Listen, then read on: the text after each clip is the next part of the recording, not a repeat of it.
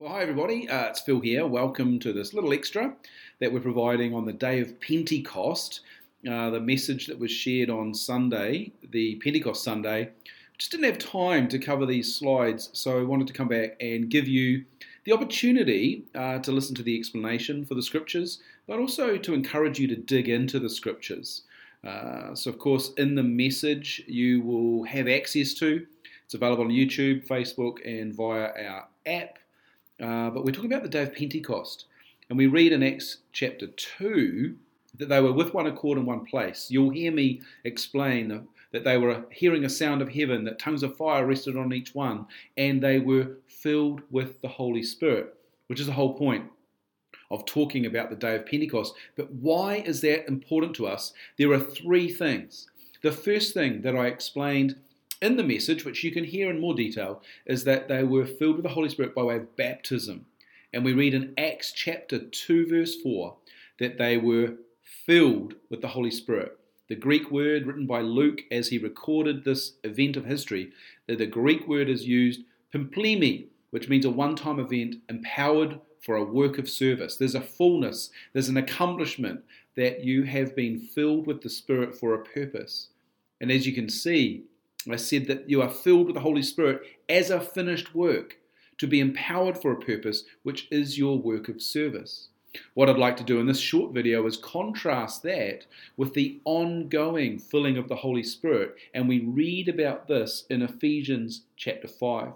Paul's writing to the church and he's speaking. He says in verse 18, Don't be drunk with wine because that will ruin your life. Instead, be filled with the Holy Spirit. Be singing psalms and hymns and spiritual songs, making music to the Lord in your hearts, and give thanks to God for everything in the name of our Lord Jesus Christ. Now, the word he uses here for being filled with the Holy Spirit in verse 18 is plerou. It's a Greek word that means filled, but it's an ongoing, it's a renewal. It's causing you to be filled up, but to be furnished and supplied liberally. What does that mean? That there's an ongoing pouring out of God's Holy Spirit that's available for you if you live the way God is asking you to live. And in this passage, in the letter to the church in Ephesus, so if you're looking at your Bibles, just look at the paragraph from Ephesians 5, verse 15 through to verse 20. Paul is saying, Be careful how you live. Don't live like fools, but live like those who are wise. This is the key to being filled in an ongoing way with the Holy Spirit, that the Lord would fill you to make you fill, to overflow, to furnish and supply you liberally with all that you need. Now, there's an example there in the scriptures we see in Luke chapter 2 and verse 40. It's actually speaking about Jesus when he was a young boy. We know from reading this that his parents would go to Jerusalem for the feasts for the festivals, for the holy days. And it says there that uh, Jesus has fulfilled the requirements, Jesus' parents had fulfilled the requirements of the law as per the festival. They returned to Nazareth. There, the child, which is Jesus, grew up healthy and strong. He was filled with wisdom and God's favor was on him. See, the point here that Paul is trying to make when he writes this in Ephesians chapter 5 is that we as believers should live a life like Jesus did. We should follow the pattern God's given us for living so that God will continue to fill us and mature us to grow us into maturity like Jesus, that we would be healthy and strong and filled with wisdom, filled with the Holy Spirit. This is my desire for the church that we would be filled with the Holy Spirit daily through relationship with Him to be developed into maturity. That we would not be a church of immature believers, but that we would be a church of mature believers filled with the Holy Spirit. And there's a reason why we would do this, and you're going to hear that shortly. So it's important that we're filled with the Holy Spirit for growth. But I want to show you another parallel. As I studied this, I find another parallel, and it's another letter of Paul. It's Colossians chapter 3. And I want you to look at the paragraph that's wrapped around verse 16 because Paul writes these letters and he shares wisdom across the churches. Paul's desire was that they would each get access to these letters, that the region would share them and read them publicly in the synagogue and in the church and in the gathering places in the homes. But look at this, verse 16. Paul says this Let the message about Christ in all its riches fill your lives. Teach and counsel each other with the wisdom he gives. Sing psalms and hymns and spiritual songs to God with thankful hearts.